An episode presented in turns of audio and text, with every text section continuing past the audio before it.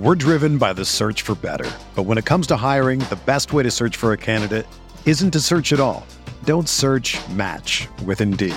Indeed is your matching and hiring platform with over 350 million global monthly visitors, according to Indeed data, and a matching engine that helps you find quality candidates fast.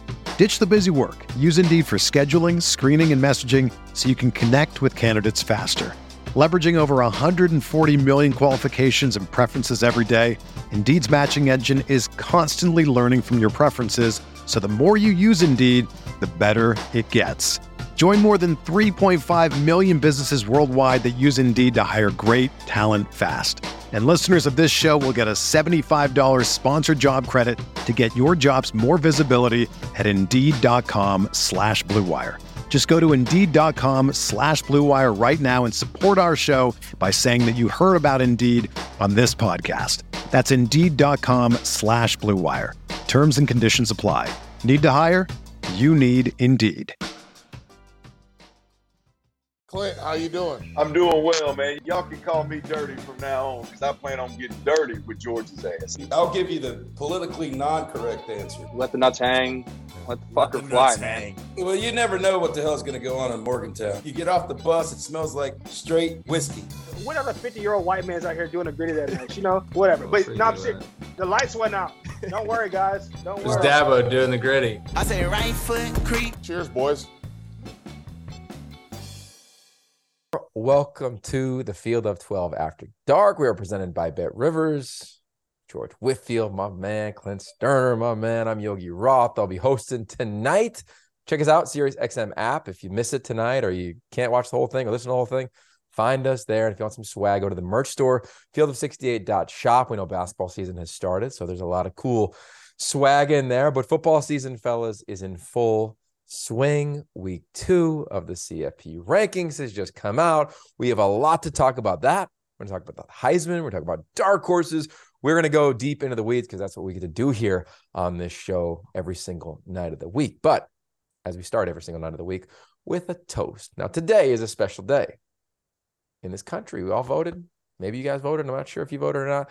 But I do believe this I believe that sport has allowed any of us who participated or anyone who gets to participate now, whether it's youth like our kids or Clint, as your daughter gets older, all the way up to the professional ranks, it allows you to connect on a powerful level. So tonight, I want to toast to what sport can do amid a world that sometimes or often divides. Play can also unite. So, with that, I want you to think about a moment in your sporting life where sport truly united. I will start to give you time to think about that. Think about it as at home as, as well. For me, I'm gonna put my man George on blast. It was years ago in 2020, and this country went through a lot. People were looking every which way, and I watched a room of quarterbacks look to George Whitfield and say, "Hey, George, can you help me out? Because I'm trying to make sure I connect to all of my teammates." Black, brown, white, you name it, and talk to them and connect with them based on their experiences. Can you give me some advice? And George Whitfield, from that moment on, I believe, connected quarterbacks in one of the most unique ways I've ever seen in my life. So, with that, I want to cheers to George. We're going to have a great hour, but also Hey. to sport, because sport can unite. And if it tears you apart, then to me, you need a timeout because you are missing the whole point of what play can do. So, I'll start it off. George, I'll send it to you next. Um, well, I appreciate that. Um, Clint, that was probably the, the biggest butterflies I ever had in my life. We are maybe four weeks after the murder of George Floyd. We're in Murfreesboro, Tennessee, and um, room full of high school kids. Caleb Williams is one of them. Room full of college counselors. Fields is one of them. Big butterflies that night there's two moments at Sports United um, that I'll, I'll never forget. One, I'm going into, I'm a grad assistant at Iowa. Uh, I'm 21 years old, and it was the towers when the towers went down, uh, 9 11. And I'll never forget just being around the Iowa football team with my little role and contribution. Um, and, and uh, like everyone was family everyone uh, Latino, white, black, senior, freshman, old coach, young GA like myself. You just moved as one. And I remember watching the Yankees and the Mets come out and, and, and play. That was one for sure. And then, yeah, over the last two years, watching sport navigate its way through how are we going to unify together and message together that was really unique because there was a lot of this. Pro teams college teams and then watching how the fans and the communities and all that. But sport is our it's our best unifier. It's our best weapon. I don't even want to call it a weapon. It's our best tool i think as a society. Because any given friday night as my lights just go out any given friday night everyone is red or everyone is green and silver or purple and gold or crimson and white clint uh, down there in, in, arkansas. Everyone that came that night is that that night. And the, the thing i always get wonder about is how do we not get this shit to roll out of the stadium too? You know sunday through the next home game when we're all going to see each other. So th- those would be my two uh, moments. Yeah, well, here, cheers to it. Let me put my glass in the air one time, G. Yeah, there, there you go. Man, you know, I mean, look, there was, I was with the Cowboys when 9 11 went down, and that was obviously a really powerful moment of, of bringing the world together. Um, and, I, you know, being with America's team. Um, I mean, it was on, it was front, we were front and center. The team was front and center. I was in the middle of, of, what I, you know, what I believe was one of the biggest moments um, of, you know, that sports impacted our, our world. But man, I like for me, I just, it goes back to kind of what you were saying, George. For me, it's like if if the world that we live in, if the world we live in could be more like a huddle, mm. more like let me speak for my the huddles that I was in. Right, you had dudes from every corner of America you had dudes from with every shade of, of skin, you know, possible. You had, you know, females working in the game, maybe more now so than back then, but but definitely they were around. Um, and everybody was pulling a rope the same direction. Um, everybody was rowing the boat instead of drilling holes, all that kind of thing.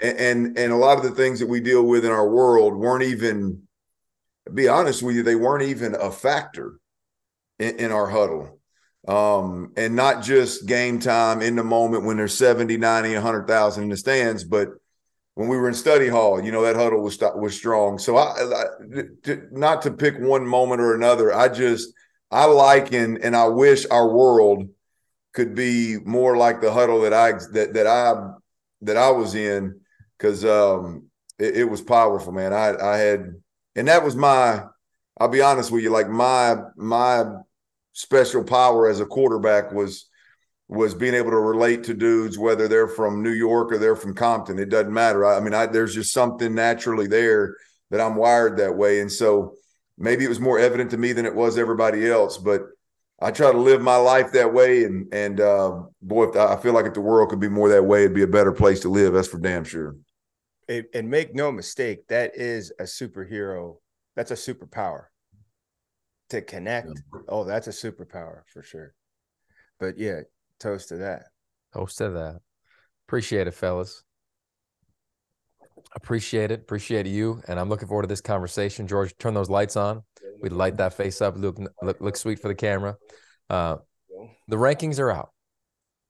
Georgia, no surprise, sitting at one. Ohio State, two. Michigan, three. TCU, four. Uh, Tennessee, Oregon rounded out with the top six we all watched it go down.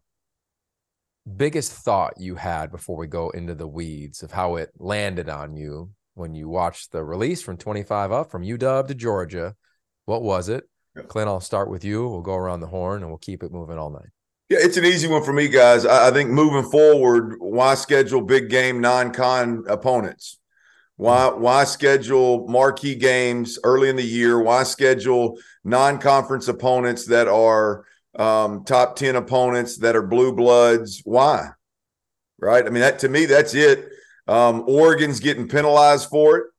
Um, it, and not just that they lost, but the fact that they lost 49 to 3 to a, uh, a Georgia team that uh, you know that that was rocking and rolling, coming off a national championship, and Dan Lanning was just trying to get his feet wet in Eugene. Nobody wants to talk about that. We just everybody keeps every time I turn the TV on and they, the ranking comes out when it gets to Oregon, it's oh 49-3, 49-3 versus Georgia.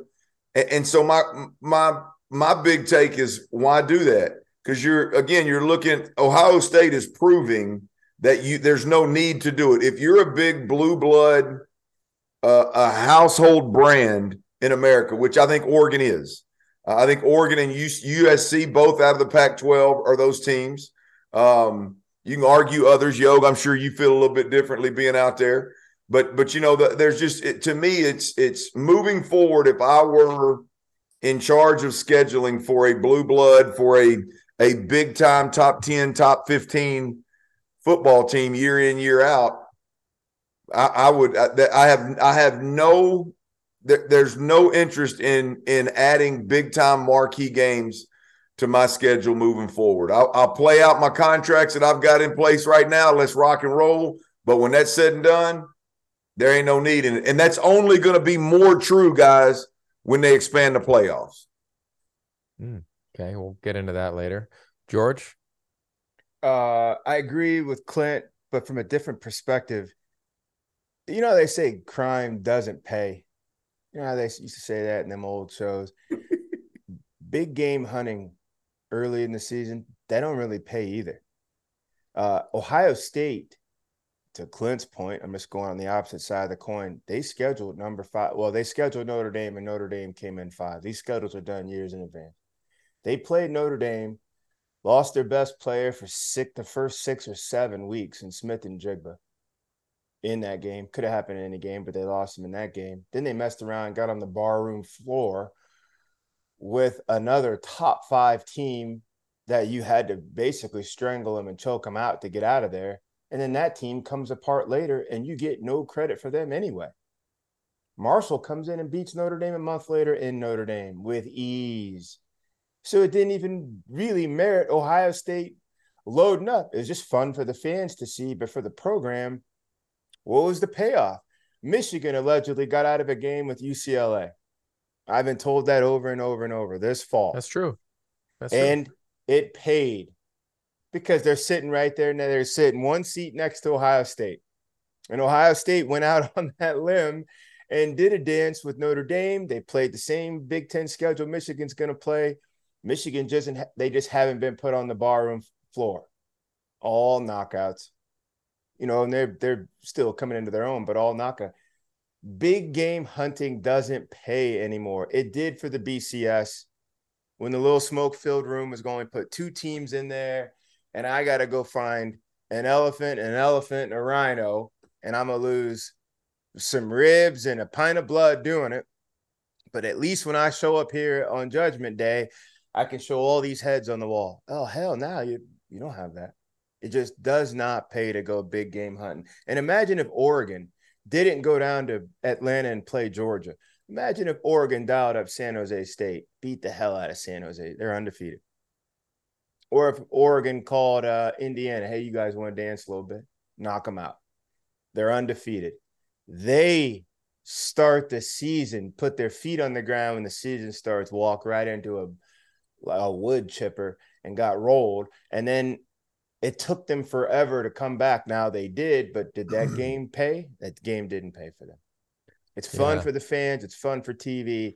Gee, if I'm a coach, you you can look at look at bro, look at like like LSU, and, and, I know that game didn't mean much when it happened, but when LSU Florida scheduled State. Florida State, that was supposed to be a a marquee game, right? right. Look right. at Utah and Florida.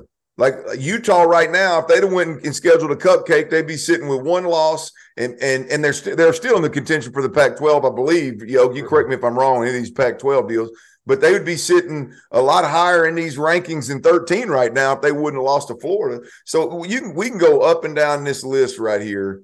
That's and a if point. a team capitalized because they went big game hunting, like you're talking about, it's because they slipped somewhere else, right? Yeah then you can say, okay, well, I needed that. But I mean, I just I just don't see the advantage and the reward in scheduling big non-conference opponents. I don't care if it's at the beginning or the end of the at the end of the year. I I just don't see how teams are benefiting from it at all whatsoever. And I don't know why they do it moving forward. Here's what scares me though is now that Texas is going into the SEC, I keep looking forward to a Texas Texas A&M. Are they going to get back to their rivalry? Now with now with everything we're saying, maybe those two ads just assume pass each other on the street. Why would we get in the ring together? Like, like why? You should. Uh, I think you should. And Joel Klatt had something interesting. Uh, one of Yogi's partners there at Fox. He said, now that it goes to 12, obviously the road widens. You don't have to. This is the last year we're going to talk about all this comparative stuff because really two lost teams are going to be in it. A three lost team is going to be in the playoffs when it widens to 12. Joel Klatt said if you were a playoff team or a conference champ or a conference runner up, just like in the NFL, the following year you should play an upper level schedule. You should. And and then it doesn't really matter what Indiana and Rutgers do. They should play some teams to get themselves back up. But all these teams sit in the top 15, top 20, Klatt proposes they do take on a heavier slate. You should go on the road early in the season. You should go play some heavyweight games. It's on his podcast. If you guys get a chance to check that out, I thought it was interesting, but it doesn't pay this year. It doesn't pay in this format. Maybe that 12 team format, you know, they can bulk up the rules a bit if they want to. So let's just a couple names Tennessee Martin, Arkansas State, Toledo, Colorado State, Hawaii, UConn, Tarleton. I don't even know who Tarleton is. Uh, it's, Tar- but, it's Tarleton, but, but Tarleton. Yeah, you got it. There you go. big, big, big rodeo school. Big rodeo school, bro. Amazing. Good for them. But they're on somebody's slate that's ranked in the top 10. And, you know, it's a fair point. I, I think what is interesting in college athletics is like, if you look at the last couple years, even pre COVID, you've had this attendance decline. People like, we need big games. We need people to come. We need people to come because even the Alabama's the world we're drag, we're dropping. Now, I, it'll be interesting to see what ADs say in making these deals. I don't think anybody's going to do deals that are like 10 years down the line. I think to Joel and George's point, it'll be like, hey, if we're good, let's go play. Like, I think they should redo bowl games in that regard. I think it should almost be like a draft of like, hey, what matchups do we want to go see, making intriguing versus like these conferences that are locked three versus four from respective leagues. Uh, so, so interesting stuff there. Um, on another note, in that regard, the thing that stood out to me in the CFP. Um, and I'll get out of the Pac 12 because I'll talk Pac 12 later. But non Pac 12 was Clemson. Like we all watched them. In the last three weeks, they've had two games and they've played two quarterbacks in both games. For them to sit at 10, I just sat there and I'm like, yeah. if they were up against Ole Miss, UCLA, Utah, the team's right behind. Loss. It, it, yeah, it's just not. and it, it's just a reality, I think. And I was surprised that the committee put them there because I know how this thing works. Like you present, I, I, get to be on the team that presents on behalf of the Pac 12. I've told you guys this before. You, you, present your teams for the top four, and then you present your teams for the top 25. And you have to make a case. You have to provide mm. context with that case. They also are absorbing all that context. And the concept, context with Clemson is we're not getting good play at our quarterback position. No. And for them to sit still at 10, knowing what their path is, like I don't think anybody's going to sit here and say dramatically challenging up until their title game. I think it's North Carolina. I think we'd assume that they would play, but it's not like they have you know anybody like the, the Georgia's Roman Army coming through. So I thought that was really interesting to see where they put them because if we're reading the room right, they're sitting at 10, meaning that's where they think they are today moving forward. And I'm just like, I don't know if they're top 15 moving forward. So that one that one, you really know, you're just being real nice about it. You know, they're not top 15. You're just being very nice to them and their fan base. I'm gonna just say it. Clemson, honestly, like, and they didn't disappoint me. We've been talking about this all like all year, Clint, you and I especially. That was about what I saw and called the game on this here broadcast a couple times. They'll drop at Notre Dame and all the rest of this stuff. Like they were just winning games on credit, borrowing from this, leveraging that. Like they, they didn't really have it. They didn't really have it. And it just looked disappointing at Notre Dame. Really, it's not the loss. You go up there and lose 28 21. Hey, tough break in the fourth quarter. The game was a non-contest midway through the first quarter. A Notre Dame team that hopped up, pounced on them from the beginning. Both sides of the ball wasn't like it was just some kind of dumpster fire on offense. No leadership at the quarterback position, no stability from that standpoint. And then a team wobbles. They're going to wobble. How are they going to stabilize themselves? And they got beat. But the defense, this vaunted frontline defense they had, got ran through. Notre Dame put the ball on the ground for a tune of like 275 yards rushing. No trickery. And their quarterback would be a fourth stringer at Clemson. And they beat him. he would. I'm not even knocking him. Drew Pyne and God bless him, and we we've worked with him. If he walked in Clemson's quarterback room, he'd be fourth. And he led the charge. And he knocked him out. But if you look, and and to Yogi's point, Clint, if you put Clem, if you put Clemson and Ole Miss neutral site, who's coming out?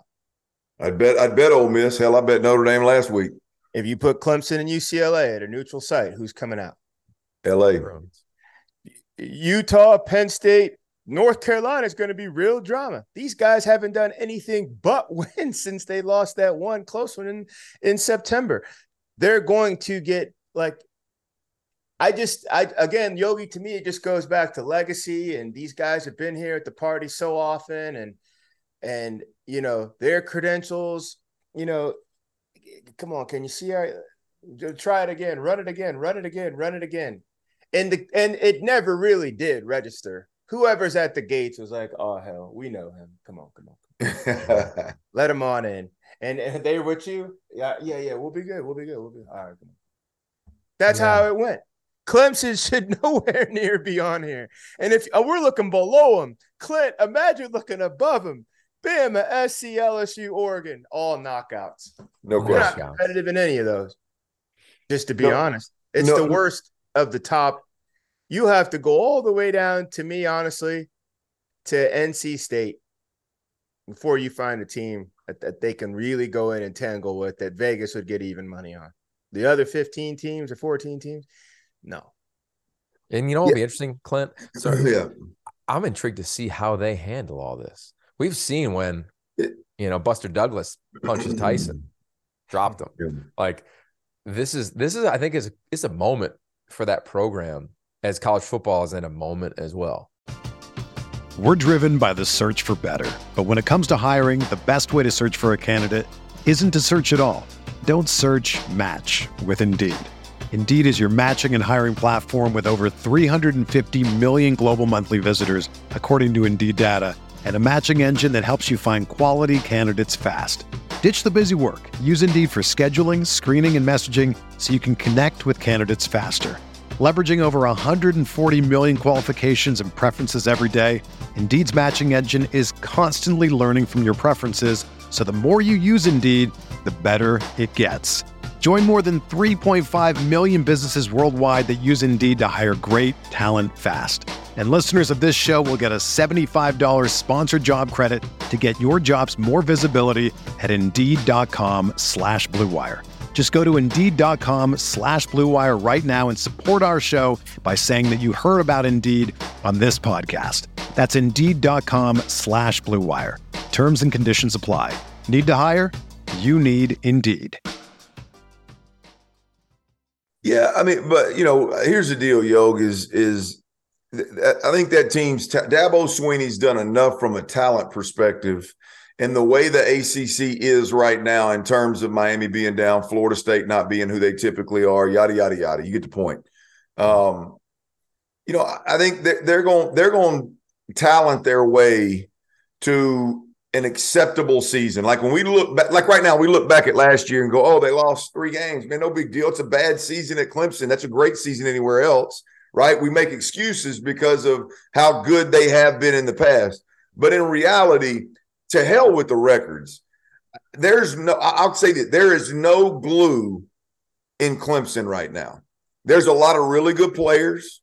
There's a lot of dudes on that defense that are on that defensive front that I think are going to be drafted early in the draft. They're, they're, they're, you can't tell me that Clemson doesn't have pass catchers. I mean, Clemson has pass catchers that people would die for uh, outside the top 10 right now. I, I, I, don't know who they are. I'm just saying, I'm, I'm, just, that's just the reality of it. Right now, and I've thought this from the jump. When you talk about DJU, great talent, good player, all that's great. But with the dudes that you're in the huddle with, you got you got 10 sets of eyeballs staring back at you. Do they believe in you? Would they take a bullet for you? Are you the glue that keeps those guys together when shit gets rough? Are you that dude? And I think when Clemson doesn't have that dude, you know, they're a eight, nine, nine wins. Uh, say it Let again. you, They're Mortal. mortal. They're mortal. Yeah, yeah. And when they have that dude, and you can say it's about a lot of teams, but when they have that dude, they can win it all. It's it's that it's that I think it's that powerful when your quarterback or whoever your leader is supposed to be. If that guy's not that alpha in the room that we talked about week one, George, when we came on here, if he's not that alpha in the room and guys roll their eyes when he starts to talk, you're gonna you, you, you're you're gonna underachieve. And that's the case study because really we're the audience probably thinks we're talking about in games, Yogi. We ain't talking about just in games. Your teammates, a locker room is the most sacred, honest, transparent place on the planet. And when I say locker room, I'm expanding that to the weight room, early running, uh, the work. They see the work, the dedication, the devotion. They see all that. They see all that. There are lesser talented quarterbacks than DJ in this top 25. Hell, in this top 10, who have riled up, revved up their congregation. Everybody, just like what Clint's saying, they're in. All are volunteering for that bullet just So let me- because you, you've been doing it right. quick story, and then we're going to get on to the top four and have a discussion around that. But I remember when I was coaching at SC, and then as an analyst, I saw it at Oregon, uh, specifically at SC. All of a sudden, coaches started launching. I mean, like launching out of there. Head coaching jobs, college, the NFL, huge coordinator jobs. And it was hard to hold on to it all, like hard to hold on to that magic. And you had to make sure that you were bringing it from within. So I wonder what what that is really like. Cause I think that's living that that was really hard. Like at SC was when Jeremy Bates came in and became the OC. Sark and Lane had left, Norm had left, like guys had left, and it was just hard to fight on to that and hold on to that identity. So I, I wonder, we're not there. I, I'm not there. I, I wonder what it's like there. And the other part, I, I felt like I saw it at Oregon too, was when you had so much success that when you got there as a player, you were like, it's going to happen. Yeah. Like we're gonna go to the Rose Bowl again and again and again, for instance. Um, I wonder, you know, and that'll be that was the litmus test a year ago when they fell off a little bit. To your point, Clint, we'll see what it is here again. That's why I'm, I'm intrigued with them the last month of the season. Um, with that said, I know you guys are intrigued with the Big Ten, and I love seeing TCU in the top four. Do we think like let's just solidify Georgia? Let's just assume they roll and win the SEC title, number one seed, and away they go. See if they could repeat among the two in the Big Ten, and then of course what TCU has done. How do we feel about that as our top four? And then we know that one of those two are going to lose. Where do you think the loser is based on what we just talked about with Oregon or somebody representing a one-loss Pac-12 championship? Go ahead, Clint. Yeah, look, I mean, I, I love Michigan and Ohio State being being two and three, I, I, and I love it because one of them's got to got to take the bull by the horns. One of them's got to win this thing out. If you're asking me, who do I think that is? I think that's what I heard you say. I would bet on Ohio State. I think Ohio State's defense. I know personally, I haven't talked enough about their defense. I think their defense is absolutely real. And I think when you look at the quarterback position, um, Ohio State wins that battle head over heels. And unless unless the the young fella at Michigan just comes out and surprises us all, which stranger things have happened. Michigan Michigan gets good players, and Harbaugh knows how to knows how to develop them. So we'll, it, it could happen. We'll see. Um, but I would pick Ohio State right there. I, I love those two both being in the mix simply because they've got to play each other at this point in time. I I, I believe in Ohio State being a top four team. I, don't know that I'm a a huge believer in Michigan being a top four team right now. I think there's a, a lot left to be desired with Michigan. Um, but they are 9 and 0. They've taken care of business. Other teams have fallen off. And, and I think they're next in line. So the, the one thing I don't like about the Ohio State Michigan neck and neck is the conversation that follows of can two Big Ten teams get into the the college football playoff? I, I think anything can happen. So I mean, there's no need in sitting here saying, well, it can or it can't.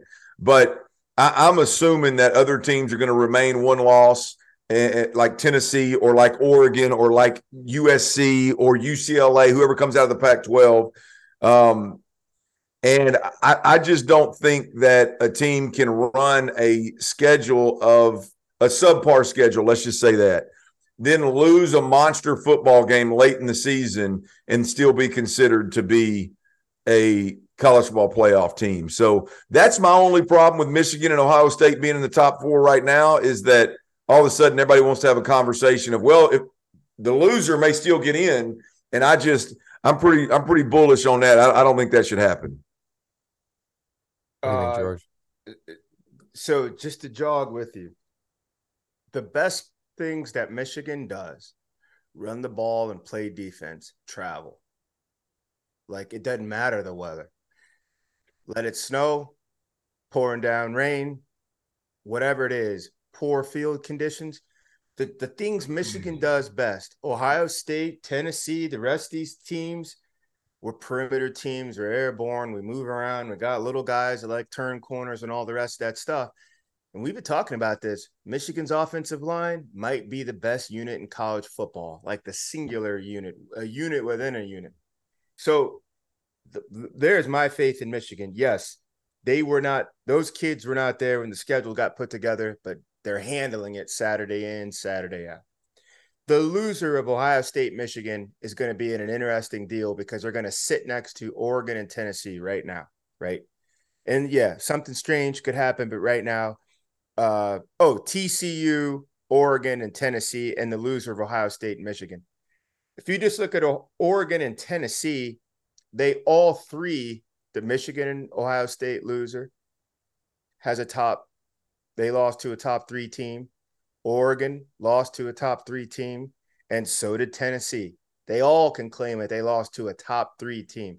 Now you can go back over the body of work, whatever it is, but I do know this: when the committee does get in there, they do have that human element. Yes, resumes, yes, strength of schedule, but also eyeball test. And that's where that loser of that, the rivalry, it will get a lot of credibility because these two are your heavyweights and they've been so since the beginning of the season. And really, they've been so over the last couple of years. If Clemson got this much love on legacy, for what they've been doing. And hell, some of them kids aren't even in football anymore, and they're still getting all this credibility. What are you going to do with Ohio State and Michigan, which combined has two losses in the last year plus, and one of them is in the playoffs? So I think it's going to be very interesting. But um, that eyeball test is absolutely going to figure in. You're not going to say TCU can beat Michigan or Ohio State in a neutral site. Oregon, you can make a case. T- Tennessee, you could certainly make a case. And then it's going to get messy and human and all the rest of that stuff. But it will be some drama if, if these two play it close. But but here here's here's the deal to me is one. I mean Tennessee's schedule with they I mean they've beaten Alabama and LSU. They got two top ten top ten victories. That that that should that should stomp a mud hole in Ohio State or Michigan's ass if they're if they're both one and one you know with one loss football teams. But but to, to you, like George, to me, like, and this is kind of where I view it from, right? Is like if if Michigan and or Ohio State, whoever it is, it can't be both, obviously, but whichever one loses in is a one-loss football team. At that point in time, it shouldn't be, well, can TCU play with Ohio State? No, let's question if Ohio State can play with TCU. TCU has six wins versus plus 500 football teams this year. The other guys don't right? So I, I, agree with you that it's a there's a legacy play which I fucking I, I hate. Excuse my language. Sorry, sorry, yo. I absolutely hate um, the eyeball test. I've watched Ohio State. Um, I hadn't watched a ton of Michigan, but I've watched a lot of Ohio State. They don't. They this this isn't a. They're really good. Don't get me wrong. Really good football team. But I don't sit there and go eyeball test top four eyeball test no brainer over whoever's got one loss. Like I just I don't I don't watch that at all. Um, oh man, I would invite you to watch some more Ohio State. It you I what, what, give, give, me the moment. What, what, do you want me watch? What do you want? What do you want me watch? Well, they have no natural vulnerability. They have no natural weakness. There isn't anything that team can't do. Last year, the defense was porous. they turned into a track team and we're just going to have to gun you down from start to finish. They don't do that. If we have a four minute offense now, if we need to choke you out, we can pounce on you early if we have to. We can run you off the field and make plays defensively, and we're never, never, never pressed. George, what State's game? What game pressed. are you watching? I'm what, just talking game? about their their entire. I mean, the, the last the last three ball games, the last three ball games. Yep. They have left a ton to be desired. What team? A ton to be desired. The huh? number one team that you praise that sits at the top escaped at home versus a Kent State team we're not flashes. talking about them. Go flashes. We're not. We're not talking about them. But I'm just saying, what them. team doesn't have? Nobody's played the whole season perfect, and even when Michigan played it perfect, you said their schedule is imperfect. So you could really no, no, no, no. But George, there's not. You can't. You can't like once a team proves like hey, it, like there's teams that haven't played anybody, so you got to question. Okay, are they really that good? Are they really are they really that good? I mean, we've talked about the strength of schedule with Ohio State. Like you can't we can't go oh the eyeball test oh legacy. No, I've, I've, I watched them struggle with Iowa. If Iowa doesn't turn the football over six times, that ball game's not that ball. That's a different ball game. Mean, uh, to to turn the ball over, somebody has to take the ball from you. Come on, George. Did you watch that game? I watched every play of it. Iowa and Northwestern hung around. So hold, hold a second. Hold a second. Give me, give me, give me one moment in the last three ball games with with with Ohio State where you where you sat back in your chair and was like, "Damn, these dudes are strong on offense." I mean, they're never weak on offense. Well, that's they, not. We're, talk, we're, talking about a top four team. We're talking I'm about saying, a no brainer. So I, will play your game because you, you keep pinning it to Ohio State. They exploded. No, we're, we're having an Ohio State conversation. They have a horseshit schedule so far. Nobody else in the they, top does but that's not on them. They they play they blew up 28 points in the last 6 minutes against Penn State. They're the big horse that you might stay with them for a little bit and they get up and leave you. It's the same criticism TCU gets. Ohio State just doesn't get the benefit of going over there and messing around in the Big 12. Kansas was Cinderella for a minute, died off, went off to wherever they went to. Like it's not on Ohio State. That what, what is okay? Down, okay, okay. Give me, down. give me Give me one. Give me one Heisman moment for C.J. Stroud this year. You want a moment? Any, any pick one. You watched them. You watched them all. Pick one. Give me a. Give me a quarter of football. Give me a drive. Give me something that you went. Boom. Oh, that's hell. it right there. I'm glad you asked. The second half, the two fourth quarter drives against Notre Dame to choke them out. That they needed that. The fourth quarter against Penn State, guiding them because they weren't really running the ball in the first half. If you watch that game and they came on through in the second half, that was strong. It's the body of work. If you want a moment that Sports Center is going to reel, I don't know if you have that, but there's a reason why CJ right. Stroud is sitting at the top of the Heisman, and it's a reason why Ohio State's yeah, right, right, right. You got to take the whole body of work. You know who does have moments? A Dude. whole lot of teams that are not at 25, they got moments. And you know who does okay. have a whole lot of cool highlights? A whole lot of kids who aren't going to New York. If you want like the little clip, Hendon Hooker, Bryce Young, we, we can talk about their moments all day long. They're, they're all over the map. But this deal don't come down to clips. It comes down to body of work. And if you didn't like something if, if everybody, like, if everybody played a cupcake schedule, everybody would have a body of work. George, like you can't. I mean, no, you, you no, gotta. No. I can't. So you're just opposed to having any conversations Yogi, about Ohio State. Yogi, you're opposed I, to having any conversations about Ohio love, State. I love the passion. Yogi, allow me a second here, Yogi, because okay. I, I love this, and people keep going after the schedule, schedule, schedule. What do you think Ohio State would do if they went down and played Missouri? What, what are we doing, Missouri? Right. Exactly. The number you pick Vanderbilt next. What are we doing? The number one team in the country had to lead against Missouri for the last 45 seconds of the game, and that was it. They needed a game-winning drive to go down and beat Missouri, who, because of that, Coach Drinkwitz got the the team you're talking about beat Oregon 49 to 3, boss. It's it's it's it's off the table. That's correct. They had it's off high, the table. They had some lows. They had a high. It's off the table. We, we don't we don't need to bring Georgia into this conversation. No, it's off the table. No, no, you do need to bring or, no, you don't. in the conversation because everybody has looked mortal this season. Everybody has looked mortal. Point a and, team out that's and one team and one team has been challenged challenged significantly less than anybody else in the conversation. And you don't want to acknowledge that. It'd be Michigan technically because their schedule is lighter than Ohio State's. But okay, there's there's two of them for you. They happen to reside okay. in the same okay. division, in the same conference. What would Ohio State do with TCU's schedule? You took too long. They they'd obliterate it. What do you think Michigan would do in the Big 12? You took too long. They'd obliterate it. What would either one of them do with Clemson's schedule? You're missing the question, George. George, the question is, what would Ohio State do? The answer is that, what that, would Ohio State do versus a top ten football team? You want to talk about Missouri and Vanderbilt? I thought we were talking a college football playoff top ten. What would they do versus a top ten team? They'd beat them. Because we've seen it. They'd beat them. What do you mean you haven't hmm. seen it? Who do you think Ohio State is, and how do you think they got there? And who do you think Michigan is, and how do you think they got there? You think these are just two Cinderellas who made a couple wrong left turns and showed you up? You want to tell party? me about what they did last year? You want to tell me about what they did last year? Hell, it matters. That's how Georgia's sitting at number one. We don't just start this thing over. Uh, you have a preseason. They just beat the number one team in the country. Who's that? Georgia just beat Tennessee. Oh yeah, very good, very good. Very good. Okay. All right. We're keep gonna go, you gotta pause. keep going. We're gonna that hit ain't the season though. You know that, right? That ain't the whole season. Okay. Unless you just right, want to sit down there. Hold on. Hold on. This is why I get to host the show. Okay. Appreciate the passion. Take a well, breath. Well Take done, Yogi.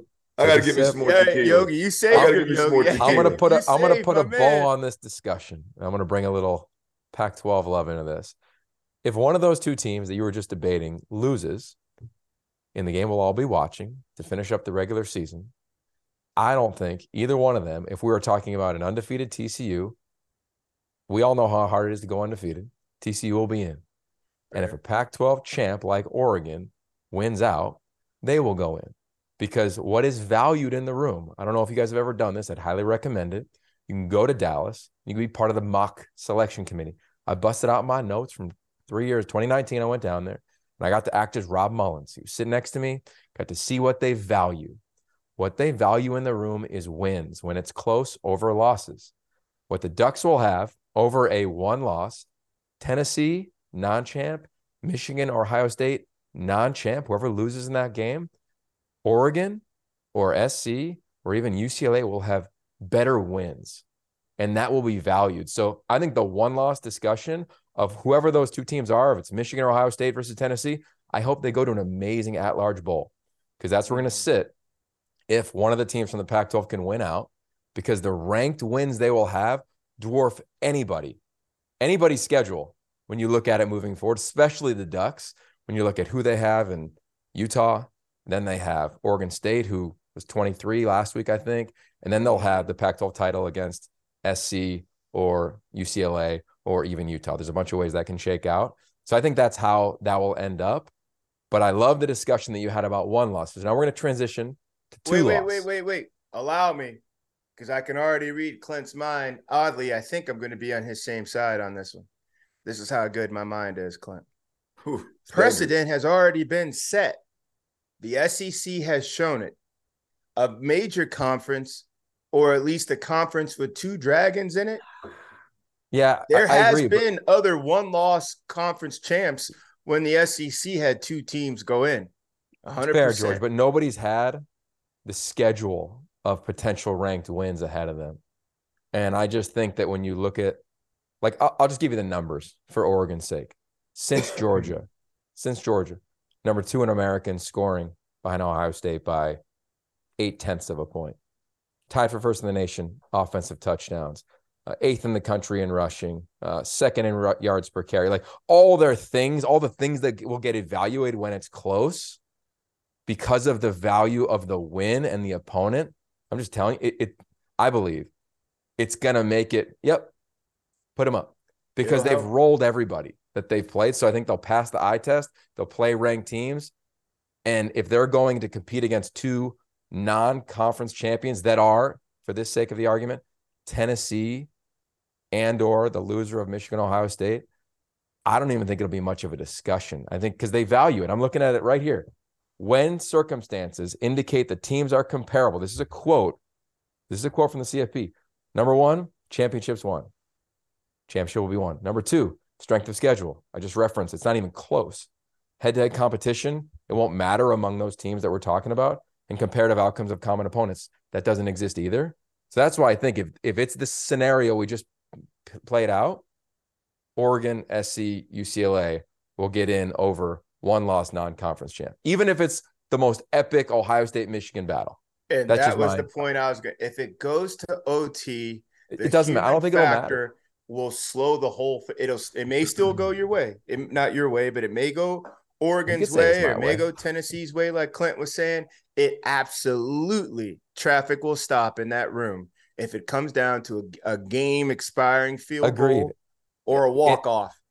And and what they'll do, just from my experience of being in the room, is they'll do what Clint referenced. They're going to go to what are your quality wins? I think when it's tight, they're going to go to some of those things. And to the point of Michigan, Ohio State, and even how we started this, that's fair. There's that's no fair. quality. There's not a, there's not as many quality wins. They got that's fair. Notre Dame, Ohio State has, I think, is a better argument, right? You look at where Illinois sits now. We'll see what that ends up becoming. I think that's who uh, Michigan has this weekend, right, or next weekend. Uh, yeah. So I think that's how it'll net out. Now I, I want to keep moving because we only got 17 minutes left, and there's been a ton of passion. Uh, I think it's fair to just have a. I'm gonna put timer on you too. I think okay, like five seven minutes. Okay. LSU. Let's just say they win it. Just say they win the vaunted SEC. Now I'm gonna pull a couple quotes from earlier. I think we all would agree. There's nobody that we're giving the automatic to, to this year. We haven't seen anybody that's like the most dominant, whether it's Bama 2020, LSU 2019, whatever. So with that said, what do you think happens LSU wins that conference with two losses and they beat a Georgia team. And you have TCU undefeated. We all know how hard that is. And you have an Ohio State and or Michigan undefeated. And you have a one loss Tennessee sitting outside. And you have a one loss, just to give it a USC champ because their only loss would be one point on the road on a two point conversion to the defending Pac 12 champs. So we'll probably be top 10 by the end of the year in Utah. Clint, what do you think? I, I disagree with it wholeheartedly, but I think LSU would get in. Yeah, me too. What's like, the disagreement? Just, What's the disagreement? I don't, don't think, think they will. I don't. Yeah, I don't think they should. I don't. I don't think a two-loss football team should be able to get into the college football playoffs when other teams are undefeated and win losses. Yeah, yeah. I mean, I, I just, I don't, I, I, don't. I mean, they they lost to Tennessee by twenty-three at home.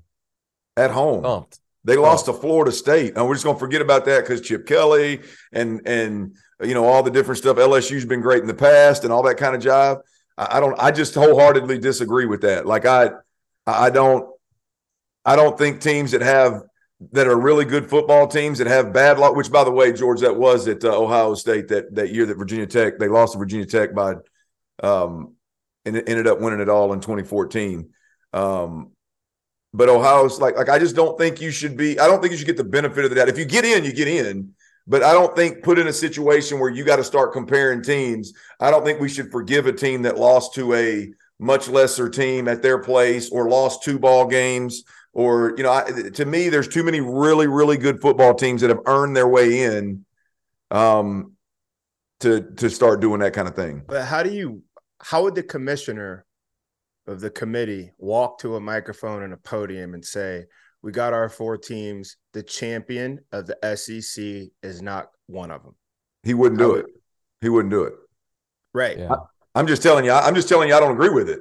Oh, gotcha. It's so, it's not. I mean, there's no way in hell that uh, an SEC championship, whoever it is, you know, doesn't doesn't get into college football playoffs. It's. I mean, bottom line, it just we have we've seen have, how many how many two loss teams have we seen get in? Two, zero, zero. Yeah, yeah I mean, so so if I like you I, denied them. If you thought January 6 riots was something, wait whoa, till whoa, you whoa. see them Cajuns come screaming in there if, if they win the whole thing. Yogi, I see it like this. Uh, just go with what you said. LSU wins it all. LSU, and then they bring Georgia with them because Georgia won the tie with Tennessee. So Tennessee's the prettiest one loss team in America. LSU, Georgia, Big Ten champ. And if TCU can remain undefeated, then hello TCU. And then Oregon and Tennessee go play some epic game somewhere. Yeah. They play in the parking lot of the championship game if they want to. But then the SEC gets two in, I would think. Yeah, yeah. I think the the interesting point of that is that we've all said on this show from the beginning to 47 minutes in that you want to value the entirety of the season. And I think in years past in the playoff, it's been like, well, it's going to be Alabama, it's going to be Clemson, it's going to be Oklahoma, it's going to be Ohio State. They got the best rosters, and even if they have one loss, like whatever, like their rosters are loaded, give them a month off mm. and let them go play each other, and it's really hurt the sport. And I Yeah. come at it as, and this is why I don't think the loser of Michigan Ohio State should even be considered.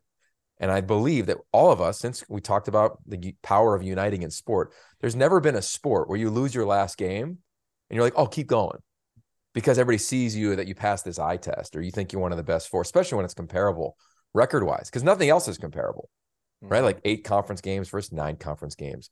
I mean, all across college football, inequities exist. Mhm. So I would, I'm with you, Clint, on that. Like, I don't like that part of it.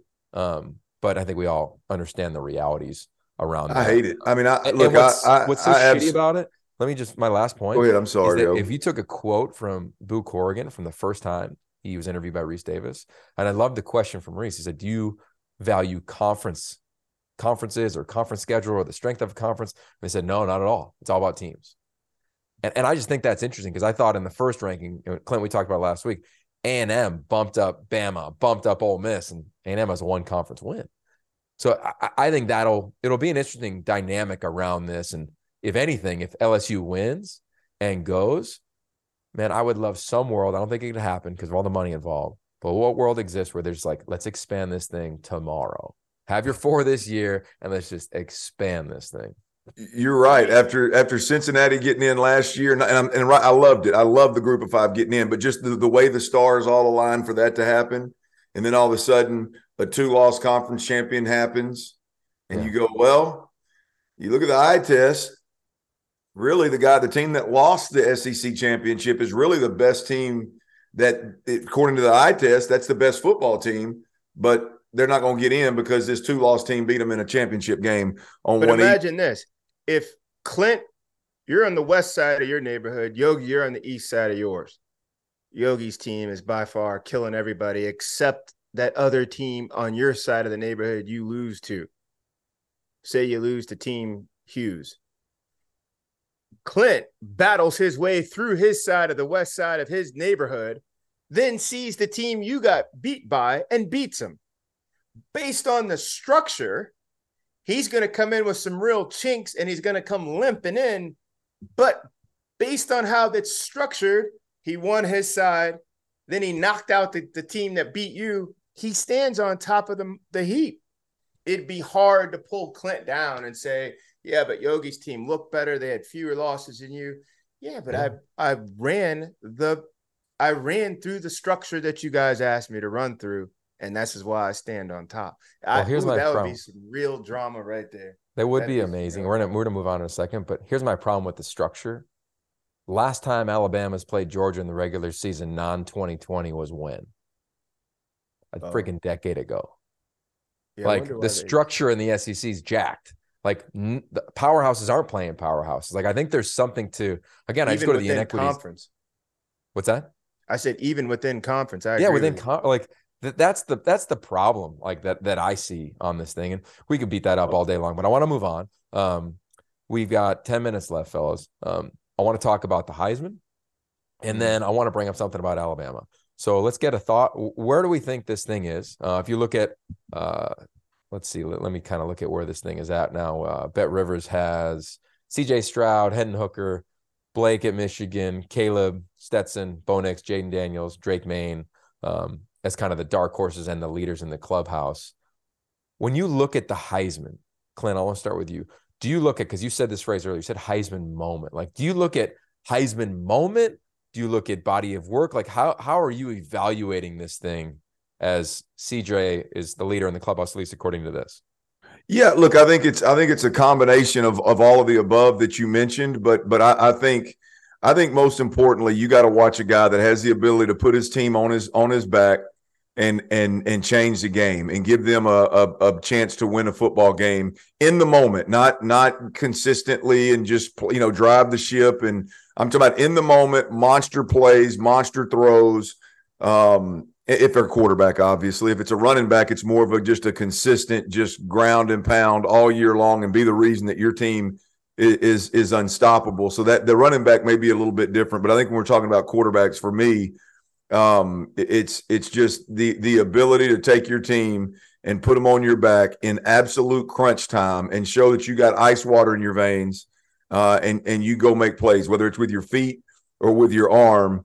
Um, I, I think it's I think it's a combination of everything you mentioned. But if I had to rank them, Yog, I guess yeah, you get to invite four guys to New York City. You're giving four PJs flying out to the Big Apple.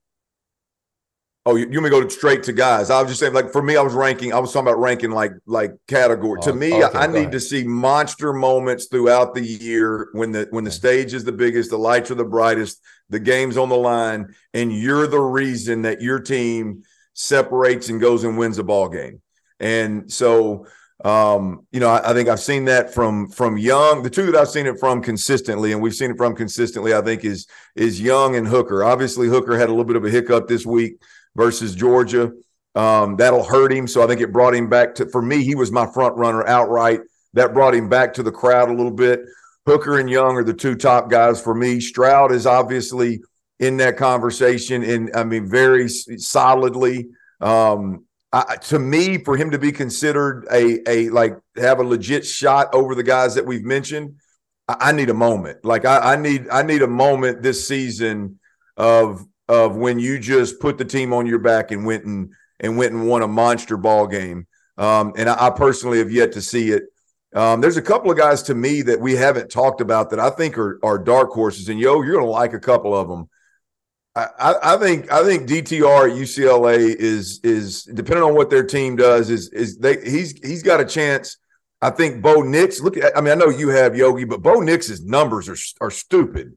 I mean throwing and rushing in terms. I don't I don't have the numbers right in front of me, but his rushing and passing touchdowns are up there with the best of them when you combine the two of them.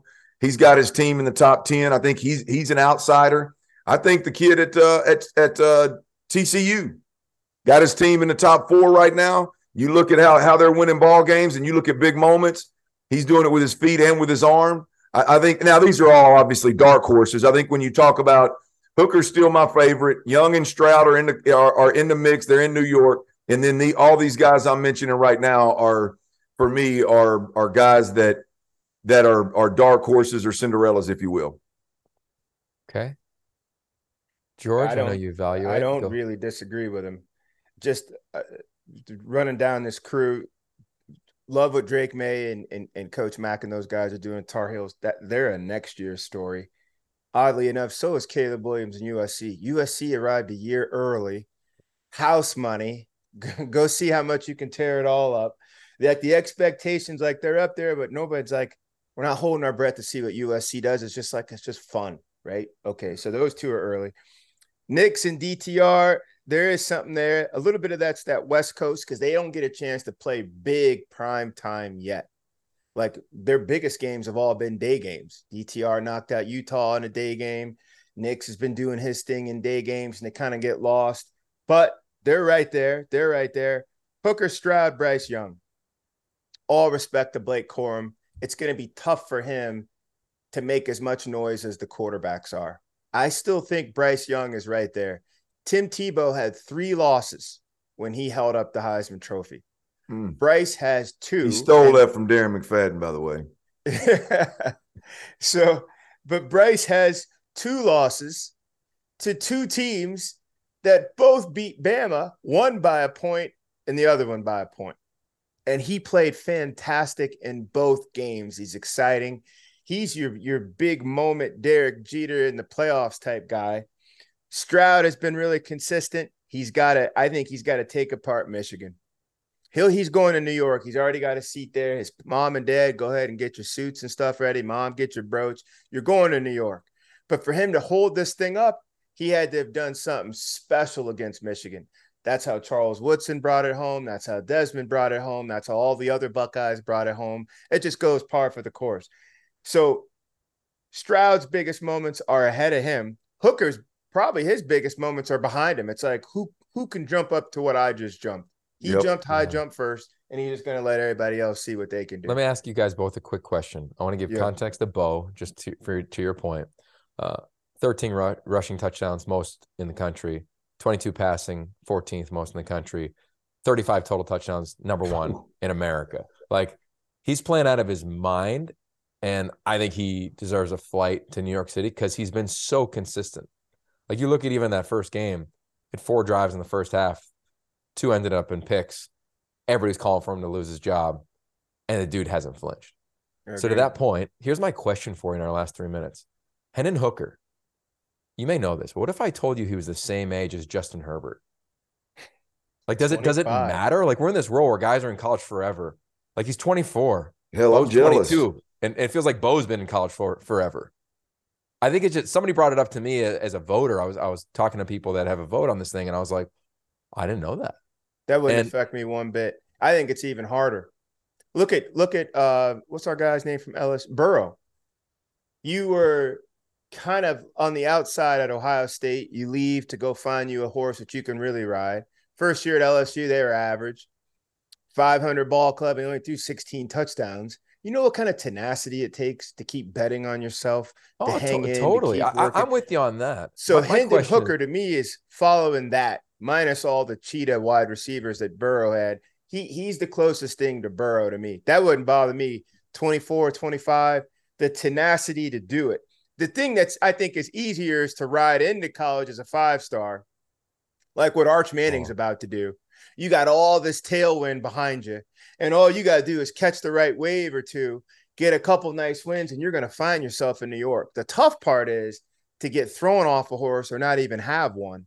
Scramble, scratch, find one. Oh, hell, it's a donkey. Get off of that one. Find another horse and then find your way to the front. That to me is like Hooker's story is incredible. Okay, you got 30 seconds left, Clint. Does that does that do anything Clint. for you? The age? Just No, it doesn't. It doesn't do it. I- I'll tell you. I'll, I'll skip. They don't do nothing for me at all. But but what George said about Caleb Williams and like the next year's stories, I think Caleb Williams is the absolute truth. Yeah. Yeah. When you talk about quarterbacking and when you talk about the next level, I'm, I'm a Bryce Young guy through and through. I just firmly believe. I straddled the fence a little bit on several guys originally, and then I just I'm hook, line, and sinker on Bryce right now. But Caleb Williams, eh, he is. I, I think he. You talk about put a team on your back and go win, and, and the skill this. set just uh, the skill set translates to the NFL the minute he steps on the field. I think Hip-hop he's Aaron Rodgers. Amen. Yeah. All right. Hip-hop Last thing. Aaron We're gonna Rodgers. say goodbye here in a second. I'll say this. Right now, like Bo Nix, his consistency and performance, at least on the West Coast, and I think even in the country, he's in the conversation. I think Stetson Bennett should be in the conversation. And but Oh, if I had to take one dude to ride my team, to drive the car to whatever, it'd be Caleb. He had three games, four games that were a little down this year, but Caleb Williams is just a different beast. So we'll see how that shakes out. And also, I want to end on this note. For to George's point, USC was four and eight last year. They're currently ranked higher than Alabama and Clemson. Like, I just think that is really Wow. cool, uh, especially out here on the West Coast, let alone throughout the nation. Uh, fellas, hire it was the a right guy. conversation. Hire the right guy, Yogi. Well, hire the right There- there guy. are- A I don't bunch know of how many. Lincoln Rileys there are out there, uh, but we'll see. Hey, Uh, I'm sure Coach Prime will be getting an offer out here somewhere soon. Uh, fellas, just before we leave, you guys good? Are we good? I hate all you son bitches. Okay, Oh, perfect. There it is. Clint. Hey, Clint, ni- nice job hanging in there, Clint, against that flurry. Kept your gloves up, kept your we go. mouthpiece in. Good job, sir. All Good right. job. peace. I hope you voted and uh, lots of love. Appreciate it. Check us out on Sirius